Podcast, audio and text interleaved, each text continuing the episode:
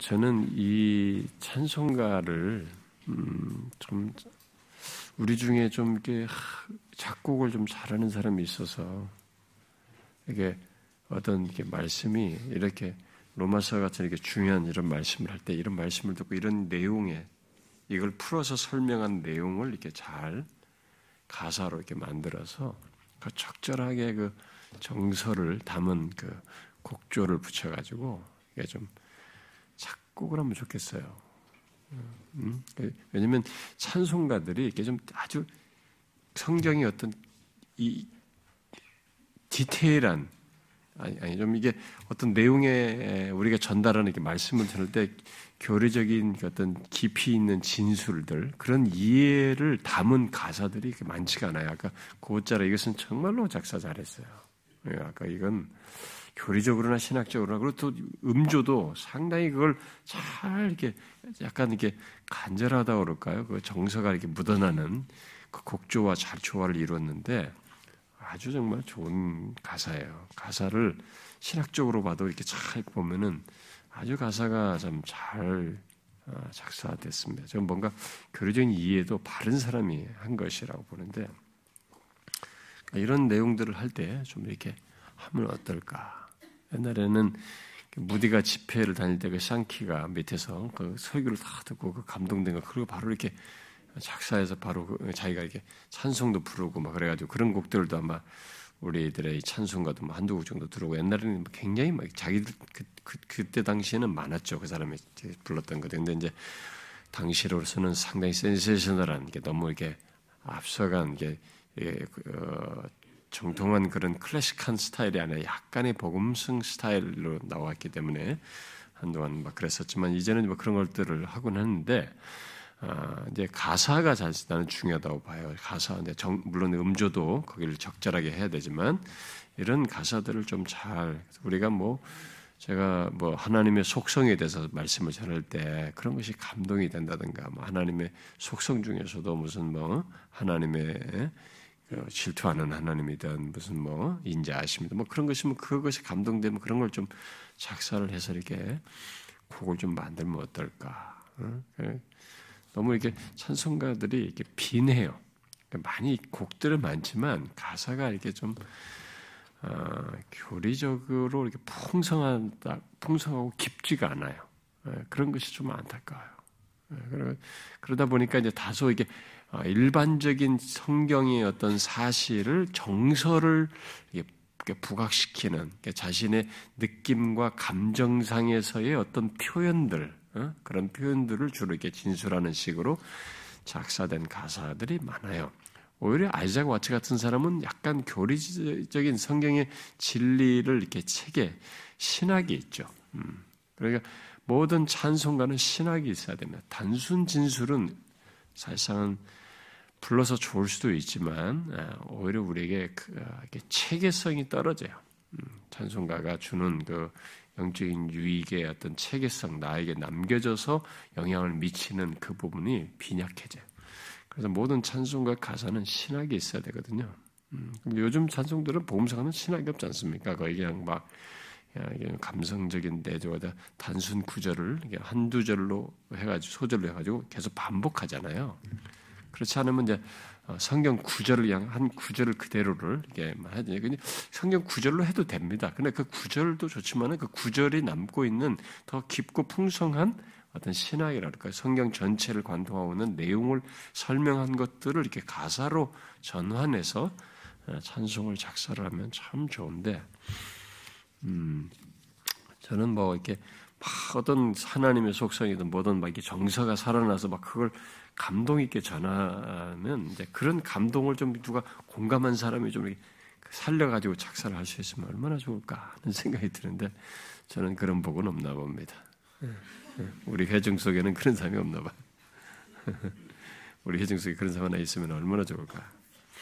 음, 그러니까 여기 지금 로마서 3장 이런 가사도 이게 참 이걸 풀어서 설명한 것은 막 송량이든 이 화목제물이든 이거 내용이 그 내용이 담고 있는 좀 더 상세한 설명을 이렇게 좀 가사로 환원해서 부르면 송량 그리스도께서 속전을 지불하심이 막 구구절절히 몇 절로 소절을 쫙 부르게 되면 얼마나 그 부를 때마다 나의 의롭다 하심이 이, 런 속전이다는 것이 뭐 얼마나 우리에게 새로워질까. 또 화목제물, 그리스도의 피로서 화목제물로 하나님이 세우셨다는 샘물로 세우신 하나님의 이런 것들 쫙 찬송하면은 얼마나 우리에게 감동과 참 이, 그 지속적으로 우리에게 메시지로서 유익을 줄까? 뭐 이런 생각을 잘 해요.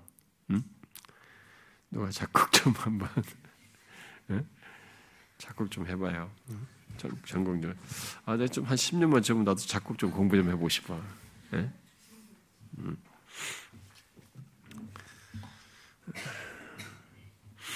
음, 자, 자, 한 가지 질문을 좀 해봅시다. 음, 여러분 우리가 지난주에 25절 상반절 이 예수를 하나님이 그의 피로서 어, 화목제물로 어, 세우셨다라고 하는 이 내용을 이렇게 살폈는데 아, 이렇게 함으로써 우리를 어, 의롭다 하셨다라고 했는데 여러분 이렇게 하심으로써 우리를 의롭다 하셨다라고 하는 것을 얼마나 생각해 보셨어요 한 주 동안에 하나님께서 우리를 그렇게 하심으로 의롭다 하셨다는 것. 내가 바로 그런 의롭다함을 그렇게 해서 의롭다를 뭐든지 알아는 이런 사실을 여러분이 한 주 동안에 얼마나 생각해 보았습니까? 몇 번이나 생각해 봤어요? 응? 여러분 몇 번이나 한번 생각해 봤습니까? 많이 했습니까? 매일같이 해봤어요? 우리는 삶의 다양한 조건에 있습니다. 여러분들이 서로 gem투별로 기도하면 각자가 가지고 있는 고민들, 현실적 문제들, 근심, 걱정, 많은 것들을 가지고 같이 기도도 하는데 우리들은 다 다양한 삶의 환경을 가지고 있습니다. 우리 중에 어떤 사람은 아주 굉장히 심하고 뭐 소니 같은 경우는 뭐 생사가 오가는 그런 문제들이고 뭐 이렇게 하면서 다 있습니다. 어떤 사람은 뭐 자기 자식 문제를 가지고 고민도 하고 어? 자신의 장래를 가지고 직장에 결정하는 문제를 가지고 또 사업의 문제로서 이런저런 일로 인해서 수많은 삶의 환경들이 있는데 그런 다양한 현실 속에서 여러분들이 하나님께서 예수를 화목제물로 세우셔서 우리를 구원하시고 어렵다 하셨다는 이 사실이 얼마나 적용성이 있었습니까? 자신의 삶에서. 이 사실이 그런 나의 삶의 환경과 문제에 얼마나 적용성이 있고 얼마나 큰 비중이 있는 내용으로 자기에게 인식되어 적용되었느냐라는 거예요. 한번 생각해 보세요. 이걸 교리적 지식으로 알면 안 되는 것입니다. 삶의 적용의 내용이에요. 다른 것들은 우리가 지금 현재 지나는 문제가 나를 너무 힘들게 하고 어려울 수 있지만 이것은 지나가는 거예요. 영구적이지가 않습니다. 지금 이 순간은 눈물이 나오게 하고 속이 터져서 막 붙들고 막 안달하면서 힘들어할지 모르지만 지나가요. 영구적이지 않아요. 이것이 나를 막 존재와 나의 운명을 흔드는 것이 아닙니다. 나의 정신적으로 삶의 국면 속에서 뭔가를 만드는 가운데서 사용되어지는 도구요, 현재를 힘들게 하는 것일 수는 있어도 이게 나의 영혼을 흔들질 않아요. 다 지나가요. 그런 모든 일 속에서 나를 변함없는 존재로서 이렇게 굳건히 세우는 것이 이거예요. 하나님이 예수를 화목제물로 세우셔서 우리를 어렵다 하셨다는 사실. 그래서 이건 아침에 일어나서부터 이 경이롭고 놀랍고 어마어마한 사실을 상기함으로써 시작해야 되는 것입니다. 아무리 슬프고 힘든 일이 있어도 이 사실을 인하여서 그 상황을 다른 각도로 보고 지나가는 각도로 보고 어떻게 대처해야 될지를 보고 이런 사실에 근거해서 하나님 앞에 구하고 도우심을 구하면서 지나가야 하는 것이죠. 이게 적용성이 없으면 꽝이죠 다.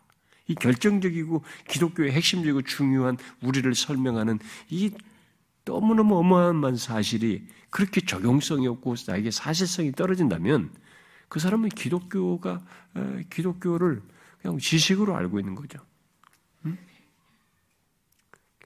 하나님께서 행하신 이 구원이 자기에게는 아주 그냥 이 얘기거리죠. 피상적인 얘기죠. 잘못 믿는 거죠.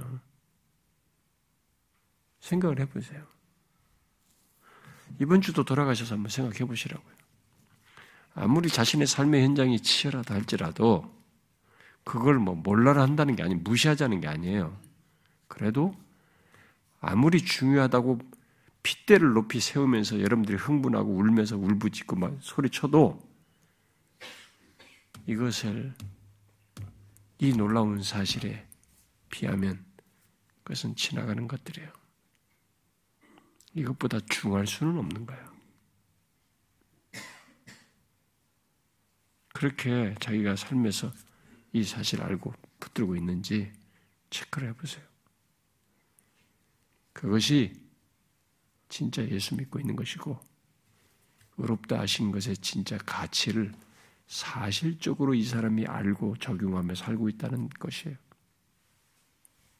그렇게 되지 않는 신앙은 다 이게 표피적인 신앙이죠. 예, 머리 지식이에요.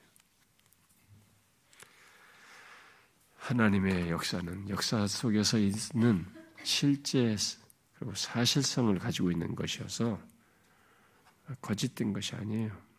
그러니까 그것이 자기에게 진짜로 사실성이 그대로 있어야 됩니다. 예, 오늘도 우리는 이 연결되어서 어, 성경이 아주 중요한 내용이죠. 여기 24절부터 어, 특별히 로마서에서 아주 중요한 성경 전체를 놓고 볼 때도 굉장히 중요한 진리를 우리가 이제 계속해서 보게 되는데요.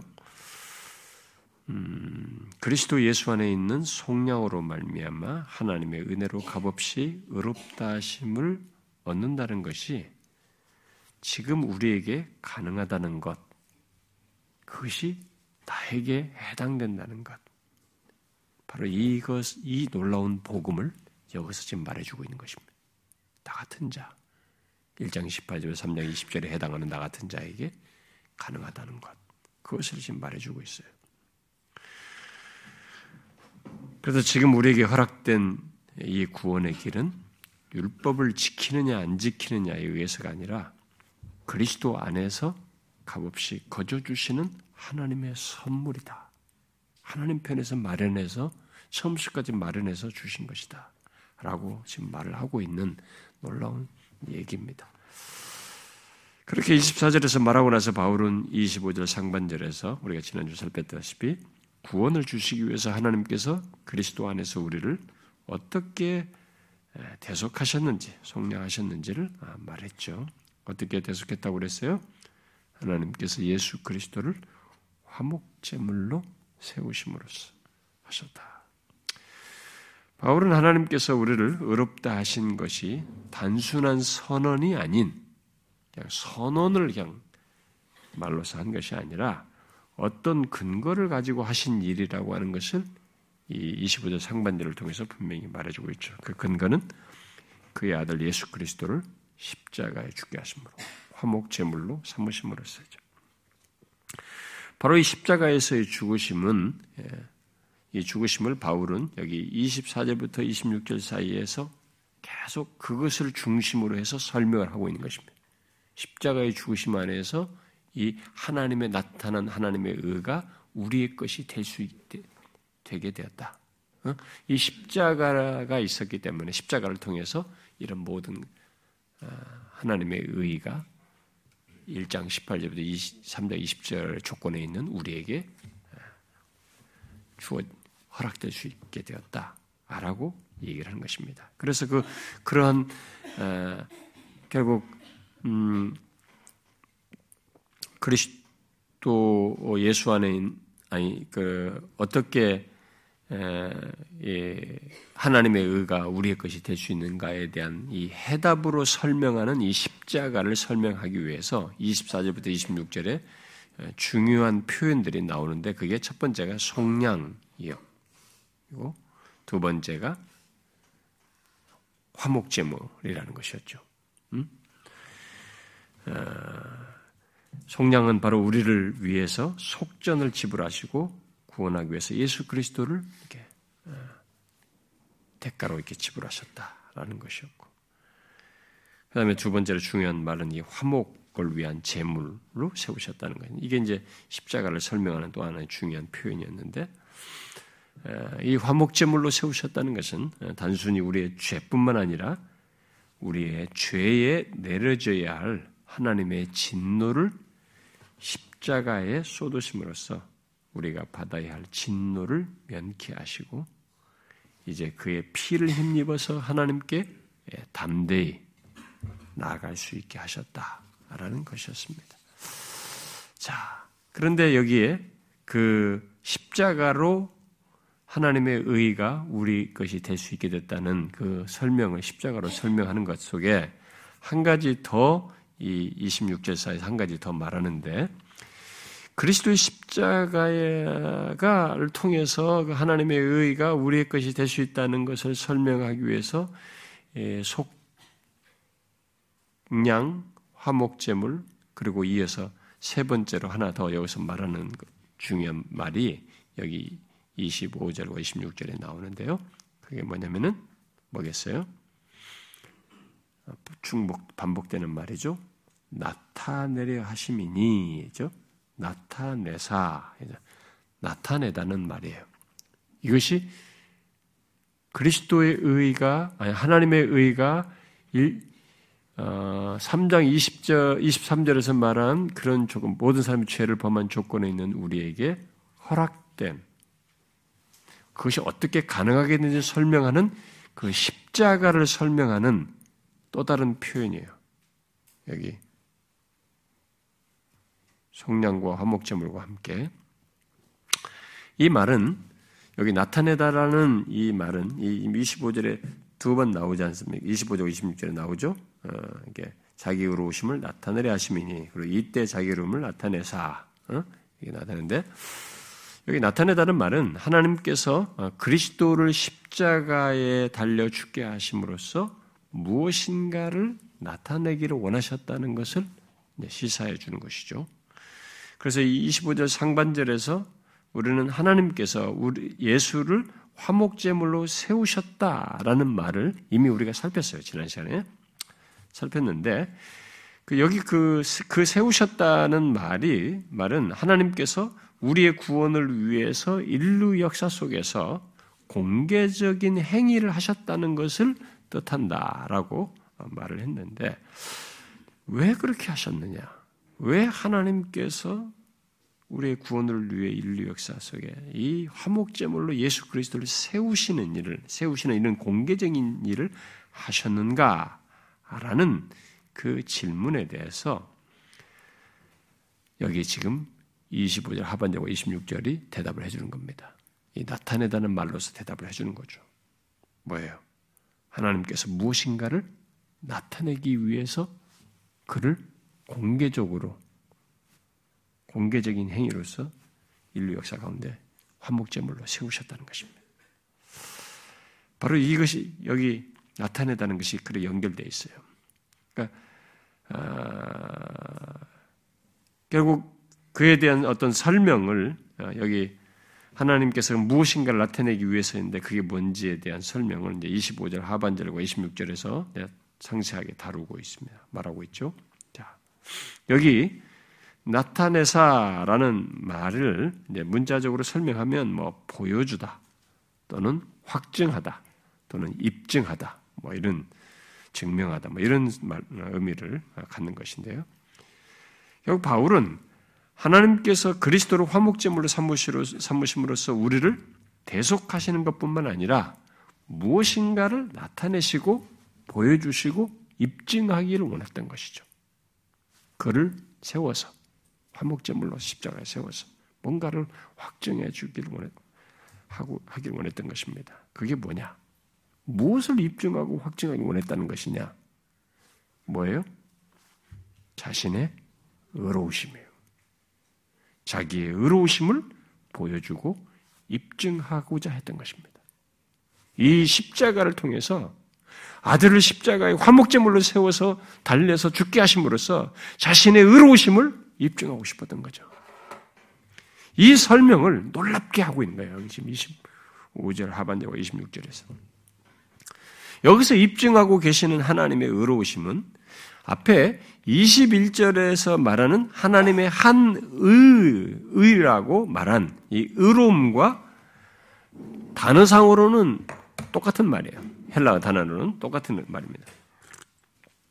똑같은 말이지만 의미가 앞에서 21절에서 말한 이 의와 여기서 지금 입증하려고 한다고 하는 의로우심과는 의미를 달리 해야 됩니다. 의미가 다르다고 봐야 돼요. 다른 의미로 이해를 해야 됩니다.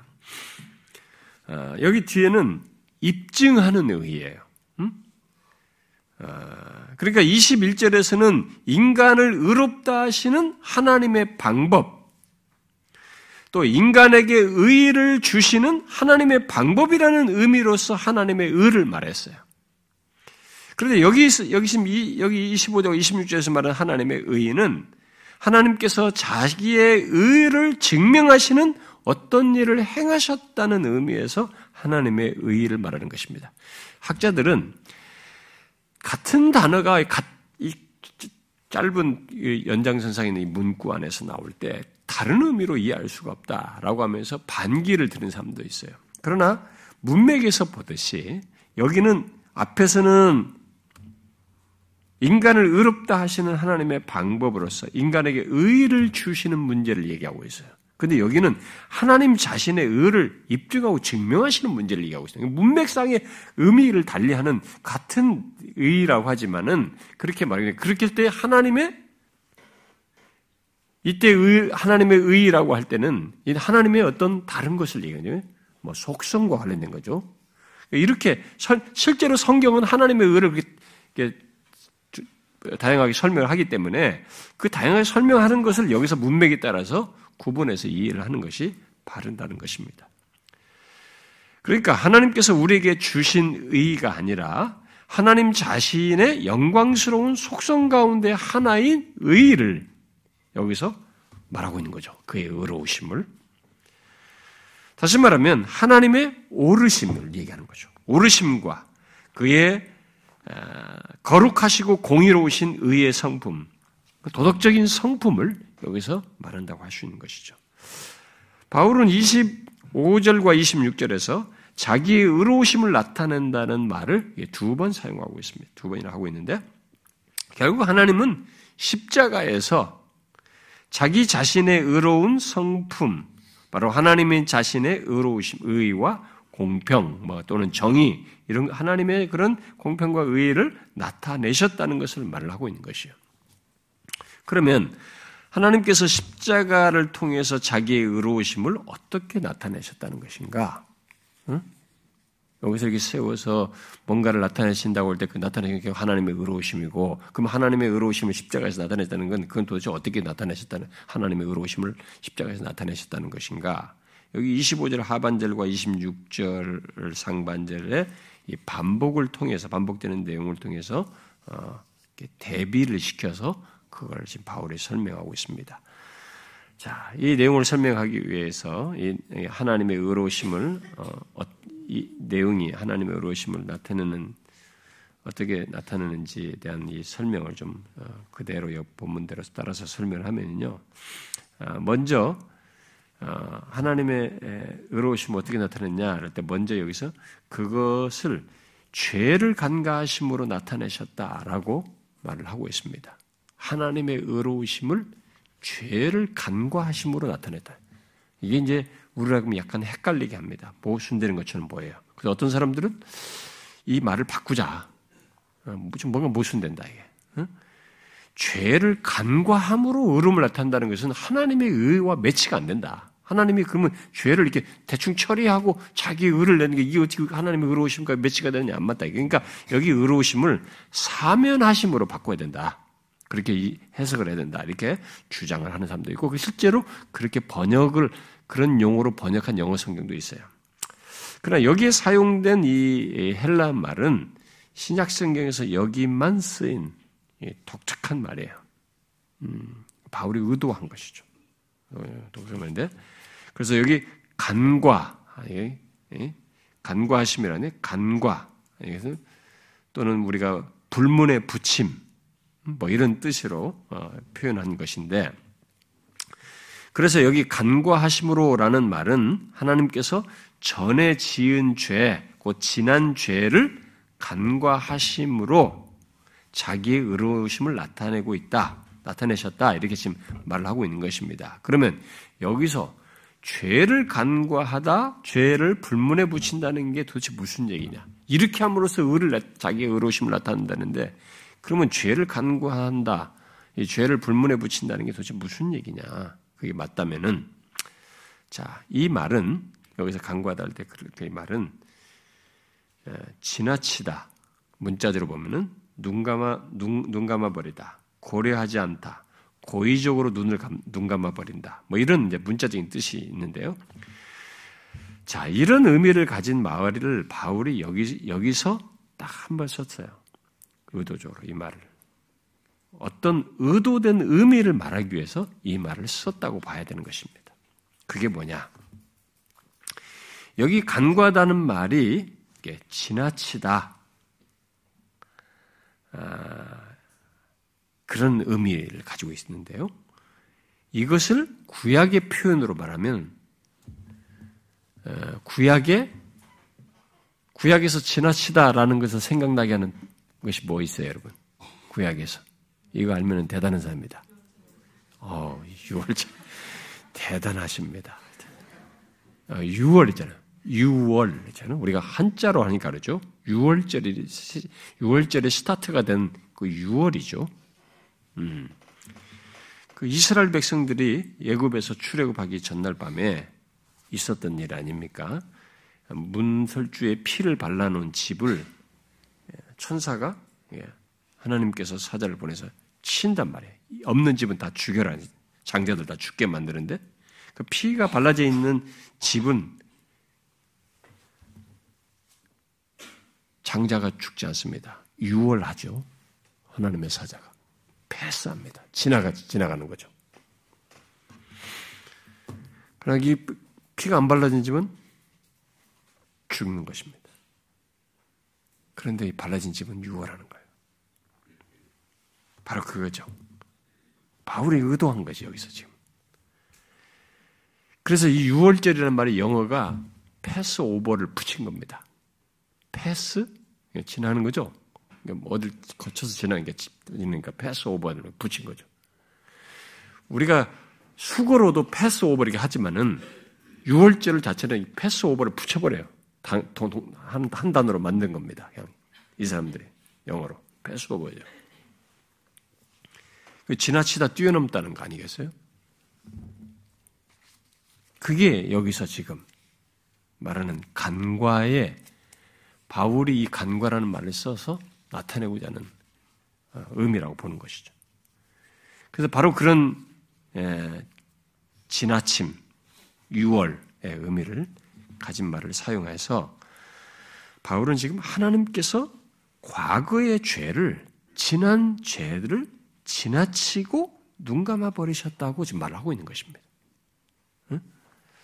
그러면 하나님께서 지나치고 눈 감아 버린다고 말하는 과거의 죄가 그 뭐냐? 어? 그렇지? 어떤 과거의 죄를 지나치셨다는 것이냐?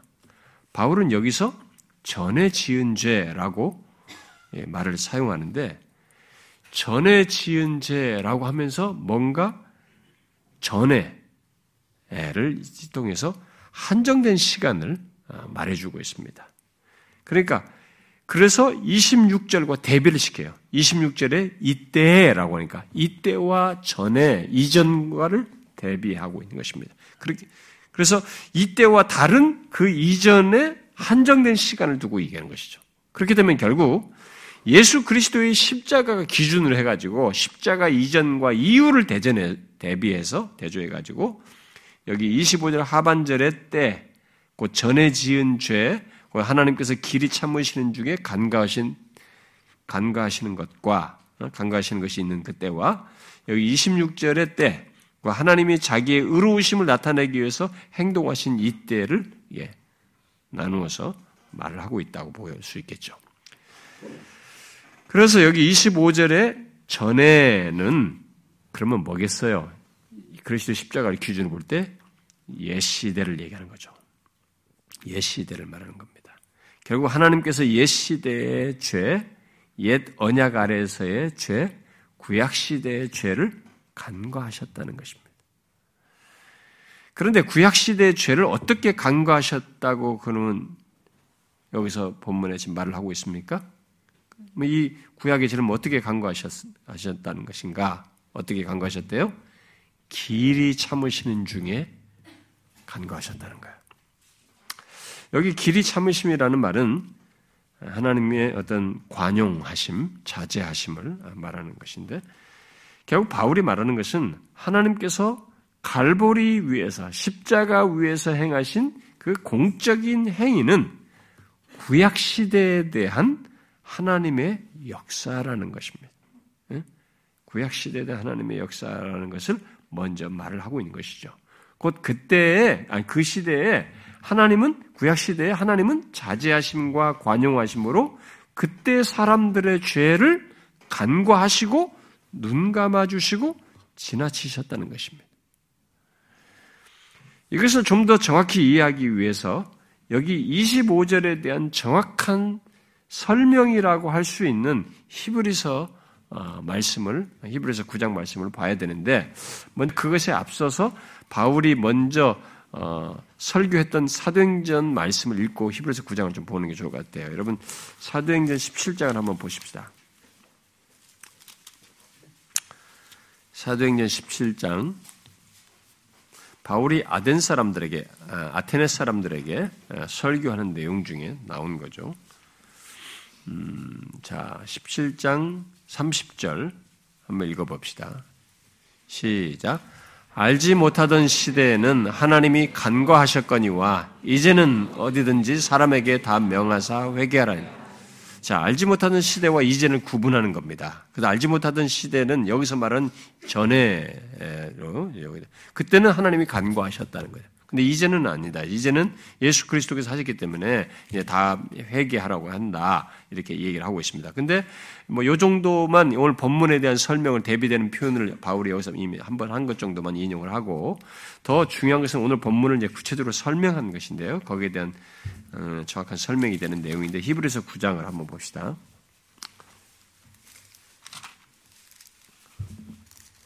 음, 자, 히브리서 9장 15절을 어, 봅시다. 이거에서 9장 15절 한번 읽어봅시다. 시작.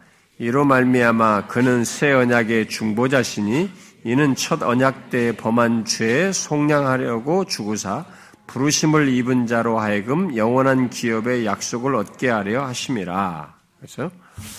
자, 여기 첫 언약 때에 범한 죄에서 속량하려고 죽으셨다. 이렇게 말하고 있습니다. 자, 로마서 3장 오늘 25절에 대해서 가장 정확한 설명을 하는 것이 바로 이 9장 15절이에요. 여기 히브리서 9장에서 히브리서 기자는 옛 언약 아래서 하나님께 드린 희생 제물이 그 드린 자들의 마음 속의 죄를 완전히 씻게 할 수 있는 것이 아니라 육체의 더러움을 정결케 하는 것 정도로 말을 해요. 히브리서 기자는. 그러니까 구약 시대 이 사람들이 예 언약 안에서 희생 제사를 드렸잖아요. 근데 그런 희생 제물이 그 드린 자들을 완전히 깨끗게 하는 거예요. 자신들의 죄를 완전히 씻게 하는 것이 아니고 육체의 더러움을 정결케 하는 것 정도로 얘기를 해요. 히브리서 기자가. 자, 그게 앞에 13절의 표현이에요. 13절 한번 읽어봐요. 시작. 염소와 황소의 피와 및 암송아지의 죄를 부정한 자에게 뿌려 그 육체를 정결하게 하여 거룩하게 하거든. 구약 시대에 그러죠. 이들이 육 그렇게 뿌려가지고 피를 뿌려서 그 육체를 정결하게 하는 것 정도로 지금 얘기를 하는 것입니다. 그러나 그것들은 더 이상 어떤 것을 할 수, 그들은 희생 제사를 양, 염소와 양, 황소의 피가 더 이상 어떤 것을 할 수는 없었던 거예요. 그들의 양심을 처리할 수는 없었던 것입니다.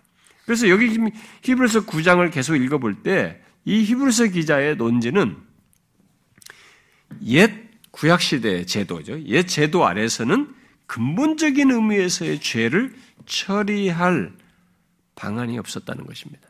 그 죄를 근본적으로 그 죄를 처리할 방안이 없었다는 거예요. 다시 말하면 구약 시대의 희생 제사는 단지 죄를 간과하고 덮어두는 하나의 방편에 불과했다는 거예요. 그들의 옛 희생 제사는 육체적인 정결을 주었고 죄를 범한 자기 육체적으로 범한 그 당사자의 그런 정결을 주었고 하나의 의식적인 정결 예식이었고 그것들은 백성들을 하나님께 나아가게 하는 그런 정도였다는 거예요.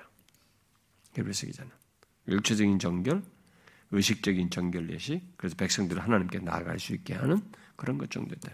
그러나 구약 아래에서 죄를 근본적으로 처리할 수 있었던 희생 제사는 없었다는 거예요. 구약의 희생 제사 자체가 그들의 죄를 근본적으로 처리할 수 있었던 것은 아니었다는 겁니다. 오히려 구약의 모든 희생 제사들은 단지 장차 죄의 문제를 근본적으로 해결할 수 있고 모든 사람이 자기가 죄를 지음으로써 그 죽은 행실, 어? 자기들의 그 죽은 행실에서 양심을 깨끗게 하며 하나님과 사람을 화해시킬 수 있는 완전한 희생, 곧 그리스도의 희생을 예표했던 것이죠.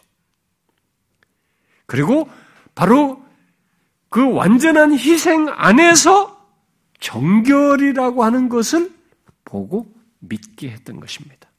그래서 그들이 희생제사 속에서 어떤 효과라고 하는 것, 육체적인 정결이든 어떤 것은 자기들에게 있었다고 하나님께 나아갈 수 있었던 것은 어디까지나 완전한 희생으로 오시는 예수 그리스도의 희생 안에서 갖게 되는 것으로 말한 것이었습니다. 굉장히 놀라운 사실이에요. 그래서 인류 역사의 모든 것의 중심에는 예수 그리스도가 있는 거예요. 그리스도의 오심과 그의 죽으심과 십자가가 있는 십자가 부활이 있었던 것입니다.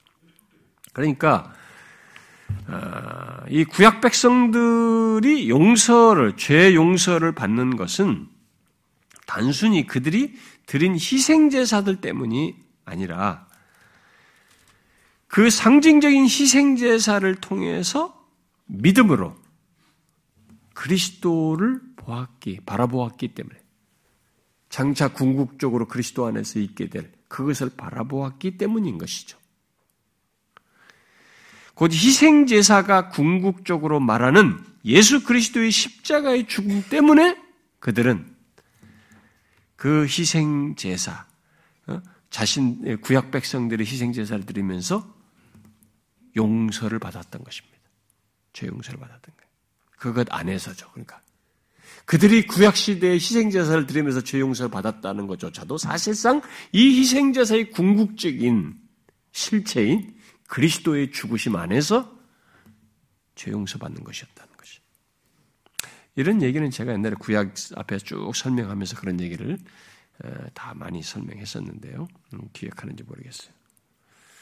어, 비록 구약 백성들이 그 사실을 선명하게 알지는 못했어도 그들은 이 상징이 결국은 어디까지나 상징이지 실체가 아니라는 것. 그래서 이 상징을 통해서 모든 죄의 완전한 희생이신 예수 그리스도를 바라보아야만 했고 그 바라보면서 믿음으로 제물을 드렸던 것입니다.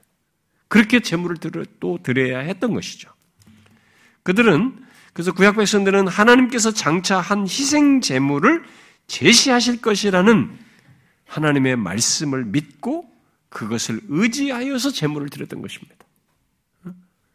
모든 상징에서 하나님은 그것을 기자에 말씀하신 것이었죠. 음, 그렇게 말씀하신 것 안에서 제물을 드렸던 것입니다. 그래서 그들을 구원한 것은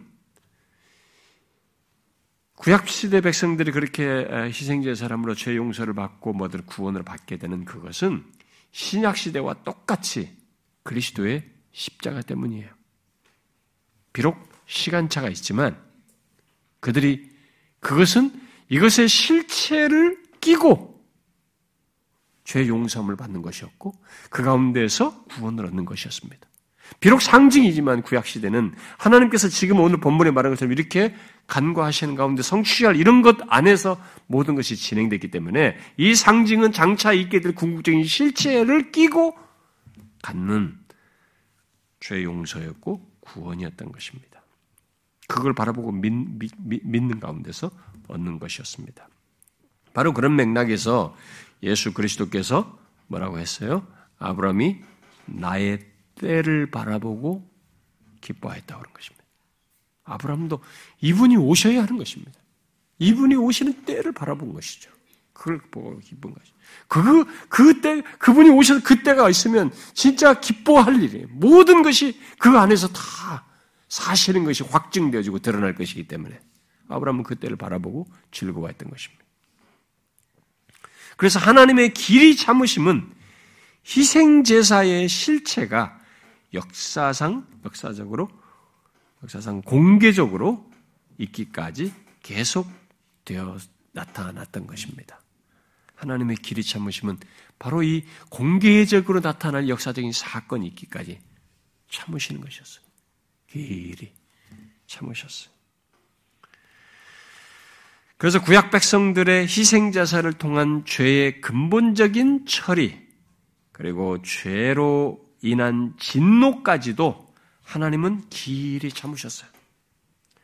그때 바로바로 바로 그 죄에 대해서 그렇게 하지 아니하시고 길이 그 죄에 대한 모든 것을 거기서 다 처리하지 않고 참으시는 가운데 그들의 죄를 그때까지 간과하셨어요.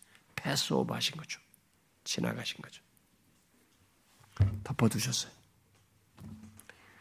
그러다가 마침내 하나님께서 역사적인 현장 속에 이 역사 속에 들어오셔서 공개적으로 독생자 예수 그리스도를 갈보리 언덕에 세워서 십자가에 달려 죽게 하심으로써 죄에 대한 하나님의 진노를 그 위에 다 쏟으시면서 자신의 의로우심을 드러내셨어요.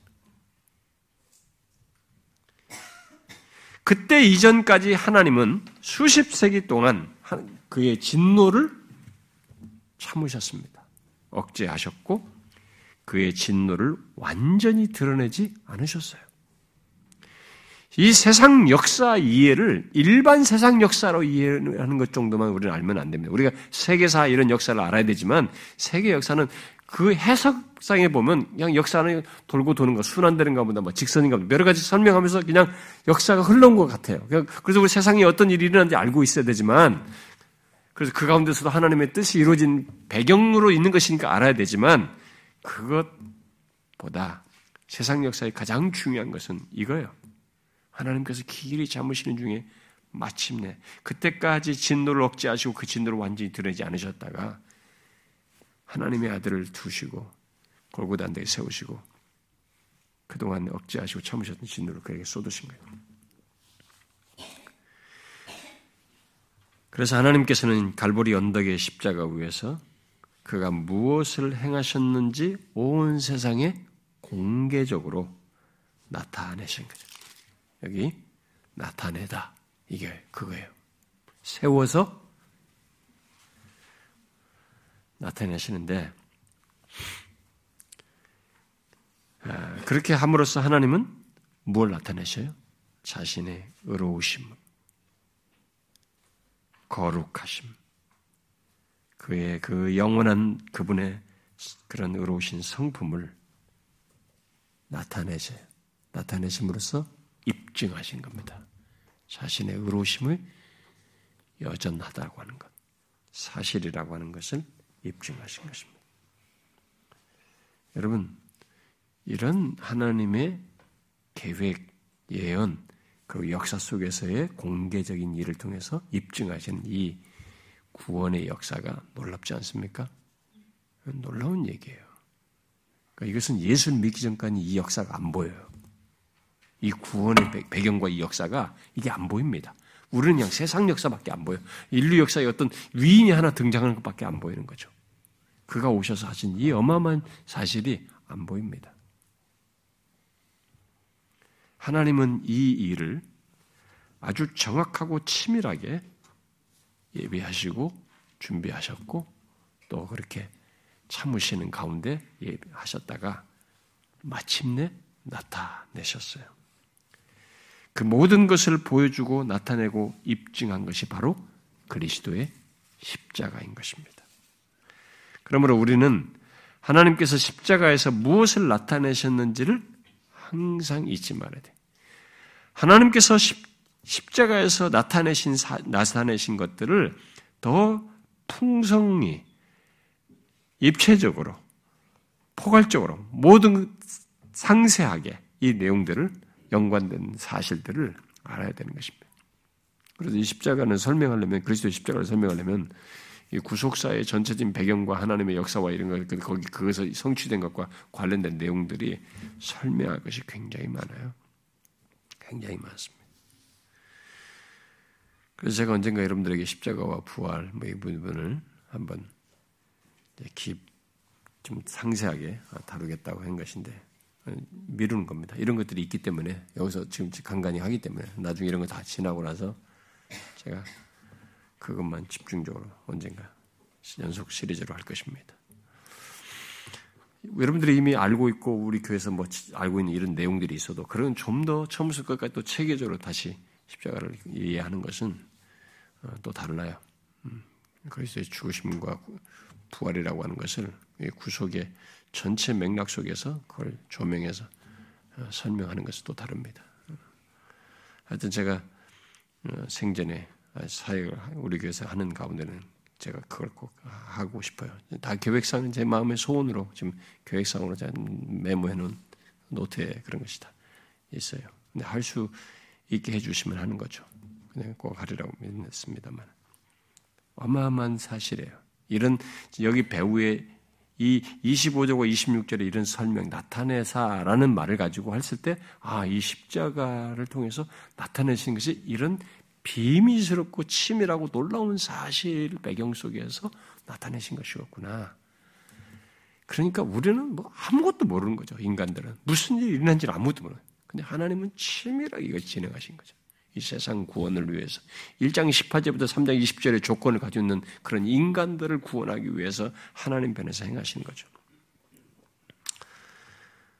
자, 그러면 하나님께서 지난 시대의 죄들에 대해 어떻게 그렇게 오래 참으시면서 참으시며 간과하심을 나타내셨을까? 하나님께서 그것을 할 수 있는 길은, 그렇게 하실 수 있는 길은 오직 하나였습니다. 하나님께서는 자기가 죄를 미워하시며 죄를 심판하신다고 이미 말씀하셨어요.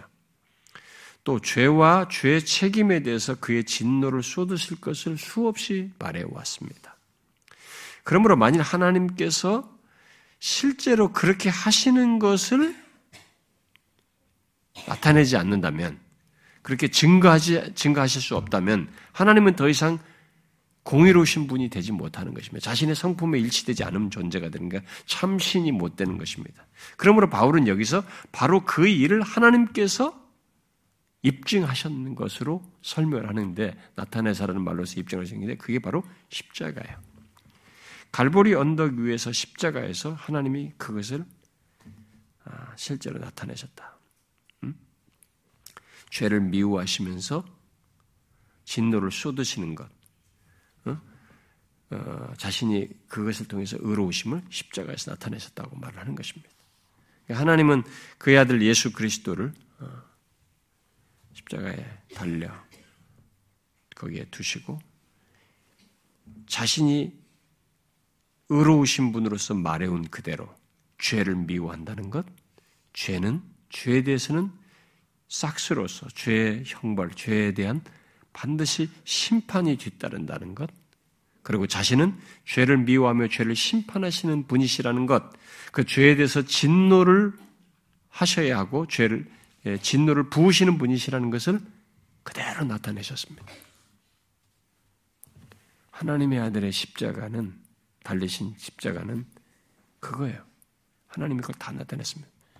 자기는 죄를 미워하시는 분이라는 거, 죄에 대해서 진노하신다는 것, 심판하시는 분이시라는 걸 그대로 다 나타내셨어요.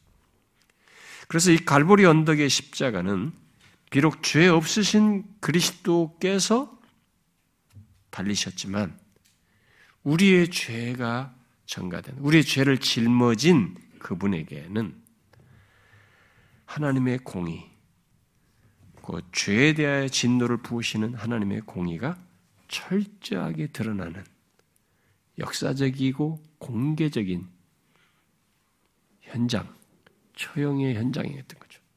입증되는 현장이었던 것입니다.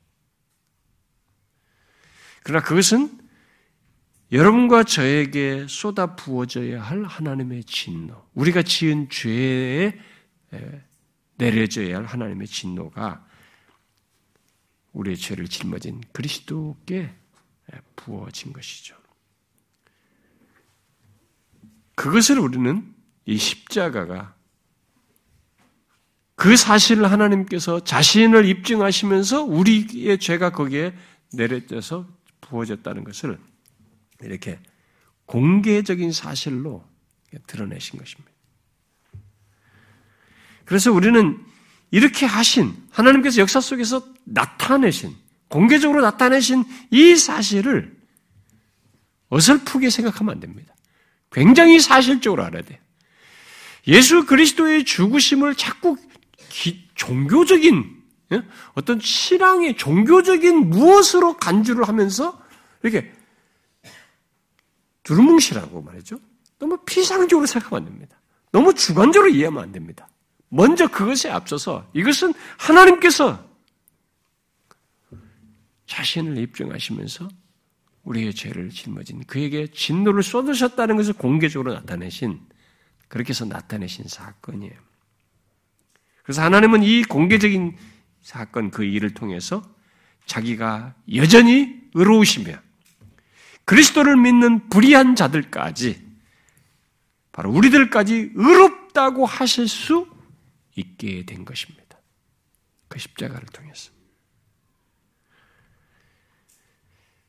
1장 18절부터 3장 20절의 조건에 있는 죄인인 우리가 어떻게 의롭다움을 받을 수 있습니까? 라는 이 질문에 그리고 하나님이 의로우신데 어떻게 죄인을 의롭다고 하시는 무슨 근거도 없이 어떤 일도 없이 어떻게 의롭다 할 수 있습니까? 라는 이 질문에 대한 모든 대답을 이 십자가를 통해서 하는 겁니다. 여기서 자신이 의롭으며 그래서 이 불의한 자들 1장 18절부터 3장 20절에 해당하는 이 자들을 죄를 거기서 덮으심으로써 이들도 의롭다함을 얻을 수 있게 했다고 하는 사실을 입증하신 것이고 공개적으로 나타내신 것이죠. 십자가에 그 놀라운 이런 모든 비밀이 바로 그리스도의 십자가에 다 있는 것입니다. 어마어마한 것이죠.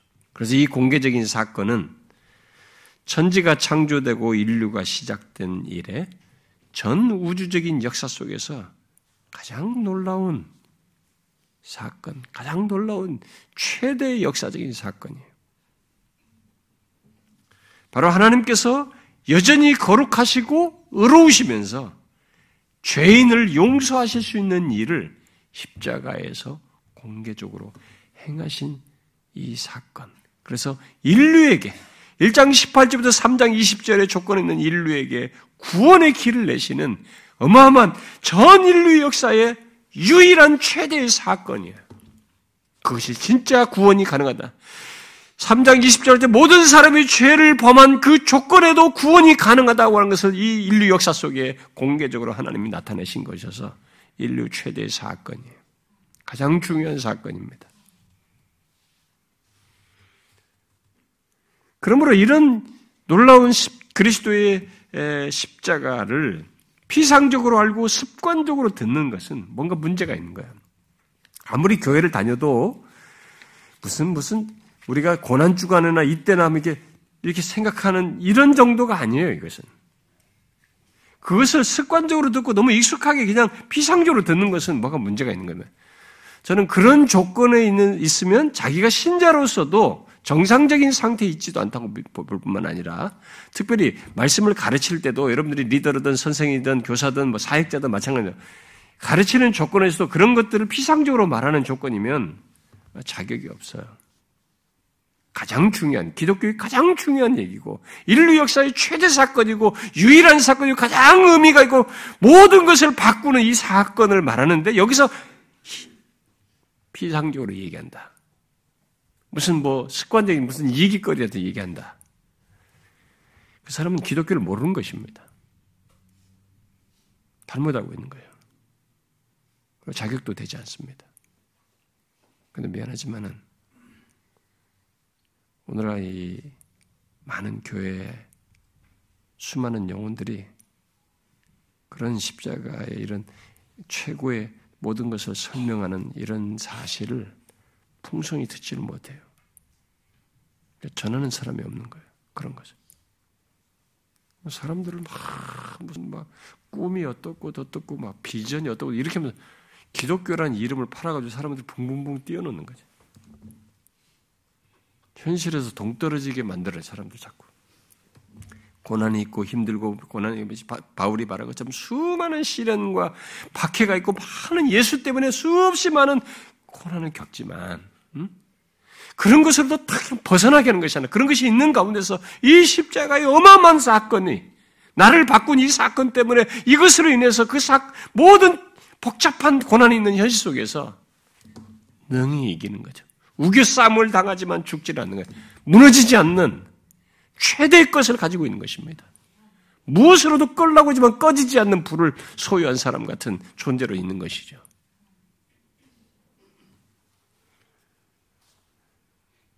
그래서 저는 퀘션이에요. 제가 우리 참기주에서 목회자들을 모임에서 컨퍼런스도 그런 얘기를 복음 세 번의 복음에 가려운 복음에 대해서 얘기하면서 그런 얘기는 제가 했습니다만 우리는 복음을 가리우다 보니까 오늘 목회자들이 자꾸 이런 놀라운 복음을 원색적으로 하기보다는 자꾸 이게 축복이라는 것으로 복음을 얘기하고, 음? 뭐 사람들에게 심리적인 치유적인 거라든가, 뭐 이런 이런 것으로 자꾸 얘기하는 거죠. 성도들이 불쌍해요. 이런 이런 사실을 풍성하게 알지를 못하는 거예요. 뭐 제가 우리 교회 사역자들 올 때, 제가 사역자들하고 면담하면서 얘기할 때, 처음 부임했을 때 제가 항상 얘기해요. 복음을 얘기하라고. 복음을 얘기하라. 사람들의 아이들의 회심을 위해서, 아이들의 영혼의 변화를 위해서 복음을 얘기하라.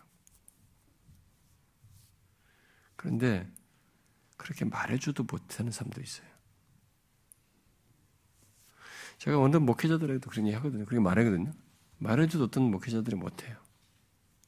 그러니까 현실로 돌아가면 사람들에게 할 것을 자꾸 말해. 이걸 하고 저걸 하고 막 이걸 하고. 그렇게 가르치는 거죠. 성경 풀이를 자꾸 하려고 하는 거죠. 근데 여러분이 잘 생각해 보세요. 기독교를 그리고 자기가 예수 믿는 것을 그리고 신자가 되어서 내가 구원을 받았다고 하는 것을 설명하고 그것을 이것이 거짓이 아니고 사실인 것을 지속적으로 생명력 있게 지닐 수 있는 이유나 근거가 어디에 있어요? 한번 찾아보세요. 복 받는 거? 지나가지 않습니까, 여러분? 무엇으로 얘기하겠습니까? 이렇게 하시면서 나타내신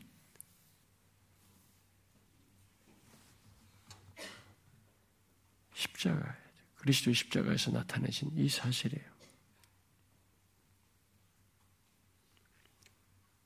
하나님이 여전히 거룩하시며 어려우시며 죄인인 우리를 용서하실 수 있는 어마어마한 비밀스러운 일을 역사 속에 공개적으로 십자가에서 행하신 것입니다. 너무너무 엄청난 일이 하나님의 계획 가운데 저와 여러분을 위해서 역사 속에서 공개적으로 있었던 것입니다. 여러분은 이 사실을 항상 기억해야 됩니다. 자기가 신자로서 살려면 우리는 이것을 항상 잊지 말아야 돼요. 내가 어떤 상황에 있든 어떤 현실에 있든 어떤 문제에 부딪히든 이 영구적인 이 사실을 잊지 말아야 됩니다. 우리의 논리나 생각으로는 죄가 전혀 없으시고 죄를 미워하시며 죄를 징벌하시는 하나님께서 자기도 의롭고 의로우시고 죄인 죄가 있는 인간 죄인을 용서하신다는 것이 모순되는 것처럼 보입니다만 하나님은 그 두 가지를 완전히 충족시킬 일을 예비했던 것입니다. 바로 죄 없는 하나님의 아들을 보내어서 그를 십자가에 달려 죽게 하는 것을 통해서 이것을 다 충족시키는 거죠. 응? 자신도 의로우시고 죄 있는 인간이 의롭게 되는 길도 다 내신 거죠. 그러므로 모든 죄가 십자가에서 단번에 다 해결되는 것이죠. 처리가 되는 것이죠. 하나님께서 지나쳐 버리심으로 허용하여 두셨던 옛 제도 아래서 구약 시대의 제도 아래서의 모든 죄들 아브람과 이삭과 야곱에게 어, 야곱을 용서해 주었던 죄 그리고 옛 언약 옛 희생제사 제도 아래서 믿었던 모든 자들의 죄를 십자가에서 완전히 처리하신 것입니다. 구약 시대부터 하나님은 용서하셨는데 그 용서하신 것들이 다. 여러분 예수님이 십자가에 달리시지 않았는데 네 죄가 사함 받았는데 이렇게 말하잖아요. 그것은 자신의 죽음으로 성취될 것에 근거해서 말하는 거예요, 다. 음.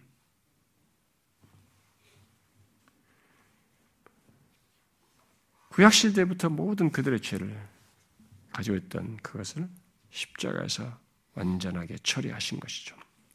그래서 그들의 모든 죄가 갈보리 십자가 위에 함께 놓여지게 된 셈입니다. 그래서 오늘 본문에서 이전에 지은 죄를 간과하심으로 자기의 의로우심을 나타내셨다고 하신 것뿐만 아니라 이제 저와 여러분을 포함하여서 이때에 이렇게죠. 이때 자기의 의로우심을 나타내려 하심이라고 말씀하시고 있는 것을 볼 때 현재 우리들의 죄 또한 우리들의 죄 또한 용서받고 어떻게 돼요? 이미 그 십자가에서 처리된 것입니다. 이게 이해하기 정말 어려울 수도 있지만 전 역사의 죄를 해결하는 이 구심점은 시간 개념을 넘어서요, 사실은. 구약이라는, 우리는 시간으로는 구약이라는 이전의 과거이고, 우리는 이 십자가로 보면 미래이지만 이게 시간 개념이 초월돼요. 그리스도에. 그래서 히브리서 기자가 단번에라는 말을 쓴 것입니다. 그래서 여러분이 시간이 나면 음, 히브리서에서 단번에라는 말을 이렇게 찾아서 읽어보면 됩니다. once for all 이렇게 말하는 것 단번에죠. 이 말은 예수 그리스도의 죽으심의 효과를 말하는 것뿐만 아니라 우리의 모든 죄, 예? 과거, 현재, 그리고 미래의 죄까지 예수 그리스도의 십자가에서 단번에 처리되었다는 것을 말합니다. 역사적으로는 구약 시대 그리고 그때 당시 그리고 주님께서 오고는 모든 미래 심판까지 있게 될 주의 백성들의 죄에 전 인류적인 의미도 있지만 또 개인적으로는 나라는 사람의 과거의 죄, 현재의 죄, 미래의 죄, 개인적으로는 그것까지 그리스도의 십자가에서 단번에 처리되었다는 것을 말하는 거예요. 단번에는 그것을 내포해요. 그리고 인간의 죄가 용서받을 수 있다면 그 유일한 방편은 오직 한 가지 예수 그리스도의 십자가뿐이라고 하는 사실을 이 단번에라는 말이 내포해서 말하는 것입니다. 그래서 전에 지었던 죄든 지금 지은 죄든 시간에 관계없이 모든 시대의 죄를 용서하시는 하나님의 의로우심과 우리를 의롭다 하심이 다 어디서 충족되었느냐? 십자가에서 충족되어 나타났습니다. 전 인류를 놓고 보면 이보다 놀랍고 경이롭고 비중 있는 얘기가 없어요. 이보다 비중 있는 사건이 없습니다. 다 나머지는 그것에 옆, 연결된 것들이에요. 그렇게 그리스도의 십자가는 하나님이 의로우시며 동시에 그리스도를 믿는 모든 자를 의롭다 하시는 신비가 거기에 아, 들어가 있는 나타나 있는 것이죠. 그러므로 우리들이 갈보리 십자가를 생각할 때 그 갈보리 십자가가 단순히 하나님께서 우리를 용서하신다는 것만을 나타내는 것으로 생각하는 자꾸 우리 입장에서만 생각하는 여기에만 자꾸 편중하면 안 되는 것입니다. 그러니까 우리가 갈보리 십자가를 생각하면 오늘 본문에서 이 나타내사를 통해서 강조하고 있는 것을 한쪽 측면에서만 이해하는 경향이 있어요. 우리들은 대부분 우리 입장에서만 생각하는 경향이 강하다 보니까 바울이 여기서 강조하는 이 인류 역사적인 중대한 의미를 놓쳐요. 그러니까 아, 그리스도 십자가 하나님께서 나를 용서하셨다. 어? 그 십자가에서 그 나의 죄를 용서. 이것만 자꾸 생각을 하는데 아, 그러면 안 돼. 여기서 지금 강조하는 건 똑같이 따라가야 됩니다. 하나님께서 십자가에서 어, 나의 예, 미래의 죄까지 용서하셨다. 아, 이런까지 이제 생각하면 야 정말 엄청나다. 나는 은혜를 받다. 이렇게 뭐 굉장한 것으로 이제 연결시켜서 생각을 하고 하는데 어, 만일 미래 죄까지 다 용서하셨다는 것을 포함하면서 내 내가 죄 용서하든 받은 것만 그쪽의 측면에서만 이것을 생각하게 되면 미래 죄까지 용서하셨다는 이 사실이 오용될 소지가 많아요. 음? 그걸 오해할 수도 있어요. 그러니까 우리의 용서만 생각하 그래서 생각하지 말고 여기서 바울이 강조하는 대로 사실상은 내 용서받는 이 문제뿐보다도 더 중요한 사실을 생각해야 됩니다. 이게 뭐예요? 여기서 하나님의 이 십자가를 통해서 나타난 하나님의 성품이에요. 그의 의로우심입니다. 죄의 용서는 여러분 우리가 죄의 용서를 받게 된 것은 그것에 결과적으로 이렇게 같이 연결시켜 나타나는 것입니다. 그러니까 우리의 죄의 용서라고 하는 것이 그냥 있게 된 것이 아니고 우리를 이 용서하신 것이 하나님께서 쉽게 하신 그 일이 아니고 뭐예요? 자신의 의로우심을 나타내는 것 속에서 있는 것이었습니다. 이게. 이걸 십자가에서 나타내시는 것이 하나님이 십자가를 통해서 강조하는 중요한 사실. 여기서 나타내다. 자기 의로우심 나타내, 자기를 나타내다. 강조하는 사실. 우리가 십자가를 말하면서 이 사실을 하나 놓치지 말아야 돼요. 여기서. 지금 여기 24절부터 26절 사이에 그 해결, 어떻게 하나님의 나타나는 의가 우리의 것이 될 수 있는가에 대한 이 설명을 하는데 그걸 십자가로 설명하면서 세 가지로 잖아요. 속량, 화목제물로 세우신 것. 그러면서 나타내심을 얘기하지 않습니까? 이 하나님의 나타내심을 여기서 우리가 그대로 이해를 하고 중요하게 생각해야 됩니다. 근데 의로우심을 나타내십니다. 근데 우리들이 한, 나의 용서에 자꾸 내 입장에서 자꾸 생각하게 되면 하나님의 의로우심을 놓치고 대부분 사람들이 어떻게 생각하냐면 하나님의 사랑이네. 하나님이 나를 너무 사랑하셔서 내 용서. 나를 사랑, 그게 맞거든요, 진짜로. 나 같은 자를 어떻게 사랑하죠? 저도 그 강조 많이 하지 않습니까? 하나님이 어떻게 나를, 나 같은 자를 사랑하셔서 나를 용서하셨나? 어? 내 죄를 이렇게 대신 지시고 모든 걸 처리하시는 이 하나님의 이해할 수 없는 사랑이 너무 커요. 그런데 나의 용서에 편중하다 보니까 이 사랑밖에 자꾸 안 보이는 거예요. 근데 본문에서 바울이 강조하고자 하는 하나님이 나타내시는 이 속성으로 지금 말하는 하나님의 의로우심이 감춰져 버려요. 그것이 우리가 균형을 잃어버려요. 미래 죄까지 용서하신다는 것에 대한 오해도 거기서 싹 트는 겁니다. 하나님은 사랑이실 뿐만 아니라 공의로우시고 거룩하신 분이시라. 하나님은 빛이시며 그 안에 어둠이 조금도 없으신 분이십니다. 그래서 우리는 하나님이 사랑, 사랑이신 것만큼 의로우시고 어미로우시다는 것을 함께 알아야 돼요. 제가 언젠가도 말을 했습니다만, 우리가 하나님을 이해할 때, 또 하나님을 바라볼 때, 한쪽, 하나님의 어떤 한쪽 측면에서 하나님의 이한 사랑이라는 측면에서만 특히 이렇게 보는 그것은 어, 우리를 이렇게 좀 주관적으로 치우치게 할 수 있어요. 그리고 사단이 그 치우친 우리의 생각을 악용해서 넘어뜨리는 관계를 발휘해요. 그래서 흔하게 생겨 나타나는 현상이 뭐냐면, 야, 하나님이 우리 사랑하셔서 그렇게 구원하셨잖아. 근데 미래 죄까지 다 용서하셨잖아. 그래서 제일 사단은 목적 자체가 그렇잖아요. 하나님부터 멀어지게 하기 위해서 우리를 넘어뜨리는 게 뭐냐면 죄로 이끄는 거 아닙니까? 죄에 대해 방만하게 만드는 거예요. 그래서 이 용서를 얘기, 하나님의 사랑으로 용서를 받았다는 사실을 자꾸 얘기하는데 거기에서 왜 내가 이 죄에 대한 방만이 나오느냐 이거죠. 여기 뭐가 문제가 있는 거죠. 우리가 하나님을 자꾸 한쪽 측면에서 이해를 하는 거예요. 여기 하나님께서 이것을 통해서 나타내서 분명히 사랑이에요. 우리가 지난번에 있잖아요. 이 말씀과 관련해서 하나님 아, 저기 요한일서 3장을 하죠. 하나님께서 우리를 사랑하셔서 환복제물을 줘야 돼. 거기 사랑을 강조했단 말이에요. 분명하단 말이에요. 있어요. 근데 여기서 지금 바울이 사람들이 제일 이해하기 어려운 문제에 대해 응? 자신의 의로우심이 어떻게 죄 있는 자를 어떻게 의로울게 할 수 있냐에 그래서 이 의로우심을 나타내는 것을 굉장히 중요하게 강조하고 있습니다. 그래서 우리의 용서에는 하나님의 의로우심이 나타나 있다는 것을 알아야 됩니다. 사랑이 나타났지만은 사랑이 하나님께서 베풀어졌지만은 여기 하나님의 의로우심이 나타났다는 것에 대해서 똑같이 알아야 돼요. 아주 중대하게 알아야 됩니다.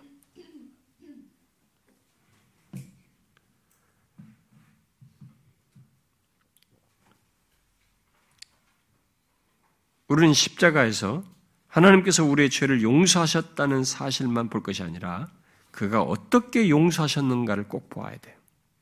어떻게 용서하셨느냐. 죄 없으신 독생자를 십자가에 매달아 우리 죄에 대한 의를 나타내심으로써 용서하신 거죠.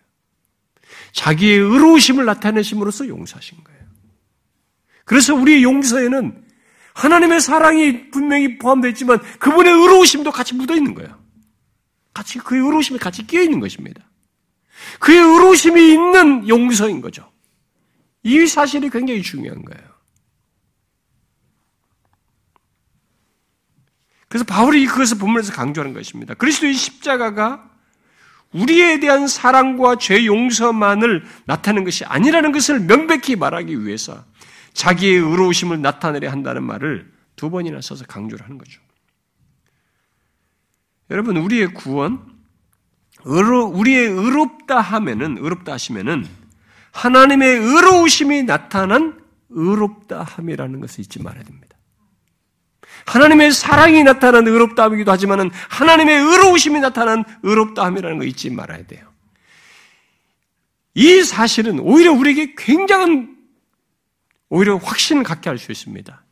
우리가 의롭다함을 받은 것이 사람의 어떤 것 정도가 아니라 하나님의 의로우심이 묻은 하나님의 의로우심이 나타난 의롭다함이기 때문에 그 무엇으로 이것을 바꿀 수가 없고 정죄할 수 없고 이것을 문제 제기를 누구도 할 수가 없는 겁니다. 사단도 할 수가 없는 것이에요. 어마어마한 사실인 거죠. 그래서 우리 인간들은 우리들이 자기 자식들에게 잘못하면 어떤 벌을 주겠다고 해놓고도 우리는 일관성을 잃어 일관성이 없고 잊어버리고 그렇게 대하는 것이 흔하지만은 하나님은 결국 그렇게 하지 않아요. 하나님은 십자가에서 자기에게 결코 모순이 되지 않는 어두운 그림자도 없는 그런 모습으로 자신을 나타내셔서 우리를 구원하신 거죠. 구원할 우리에 대한 사랑도 나타내지만 의로우심을 조금도 가감하지 않고 손상되지 않고 나타내심으로써 우리를 의롭다 하신 것입니다. 그래서 우리 의롭다함이 하나님이 독생자의 죽음 안에서 십자가의 대속 안에서 우리를 의롭다 하심이 그래서 완전한 거예요. 비록 이것이 현재적인 선언으로서 우리가 구원받은 자의 어떤 모습이 불완전한 어떤 요소가 있다 할지라도 하나님의 선언에 있어서만큼은 이 근거가 너무 선명하기 때문에 완전한 것이에요. 굉장한 것이죠. 그래서 여러분 내가 구원받은 예수 믿는 사람 의롭다움을 받았다라는 이 사실이 양면으로 같이 생각해야 돼요. 하나님이 얼마나 독생자를 내어주시기까지 우리 사랑하셨다는 헤아릴 수 없고 형용할 수 없는 사랑이 같이 여기에 묻어 있는 것을 봐야 할 뿐만 아니라 하나님의 의로우심, 조금도 손상되지 않고 자신의 의로우심을 드러내셔서 나를 의롭다 하셨다고 하니 두 가지가 똑같이 같이 조금도 균형이 깨지지 않고 우리에게 다 연관되어서 나를 구원하시고 의롭다 하셨다는 사실을 잊지 말아야 됩니다. 그래서 우리의 구원이 확실한 거죠. 구원받은 자, 의롭다함을 받은 자의 의롭다함은 진짜 확실한 것입니다. 그 사실을 알고 살아야 되는 것입니다. 우리가 제가 서두에서 얘기했다시피 우리가 살면서 분명히 어떤 때는 죽을 것 같고 힘들 것 같습니다. 그런 인생이 수없이 있죠. 한때는 좋았다 도 지금 좋았다 도 어느 때는 죽을 것 같은 힘든 순간이 있었습니다. 그리고 외로울 수도 있고요. 너무 어떤 때는 견디기 어려운 순간도 있습니다. 그러나 여러분, 그런 감정들은 다 지나가는 것들이고, 내 안에서 만들어진, 심지어 또 사단이 방해 속에서 생겨난 지나가는 생각들에 지나지 않습니다. 예수 믿는 자에게 영구한 것이 있어요. 새겨진 게 있습니다. 하나님의 아들이 화목제물로 세워져서 그의 피로서 새겨진 사실이에요. 그리스도의 죽으심 안에서 하나님이 우리에 대한 사랑과 의로우심을 나타내심으로써 우리를 의롭다 하셨다고 하는 그리스도의 피가 묻은 엄연한 사실을 우리가 가지고 있는 것입니다. 지워질 수가 없어요. 이건 영구한 겁니다. 그 사실로 자기를 봐야 돼. 이 연구한 사실을 가지고 자기 존재와 정체성을 봐야지. 자꾸 일시적인 것을 가지고 자기 정체성을 보고 그것에 흔들리면 어떻게 되냐. 어, 뭐 내일이 어떻고 미래가 어떻고 뭐 이런 것까지 그것에 내가 걱정되는 것으로 나를 자꾸 규정하려고 판단하려면 어떻게 하는 것입니까? 이 영원한 것을 가지고 나를 봐야 되잖아요. 여러분, 만약 이거 빼고 이런 구원 빼고 다른 것으로 여러분의 어떤 영원한 가치를 부여할 만한 것을 한번 세상에서 찾아보세요. 다른 종교를 찾아가서 보든 뭘 받든 한번 연구한 정체성을 여러분의 연구한 정체성을 갖게 할 만한 것을 한번 찾아보시라고요. 뭐가 있어요? 뭐 돈입니까? 사람입니까? 뭡니까? 한번 찾아보시라고. 없습니다. 죄가 근본적으로 해결되지 않는 그런 구원은 가짜란 말이에요. 근데 그것을 그리스도 하나님의 의로우심과 사랑을 나타내셔서 우리의 죄를 해결하심으로써 우리를 의롭다 하시는 이 엄연한 영구한 사실이 있는 겁니다.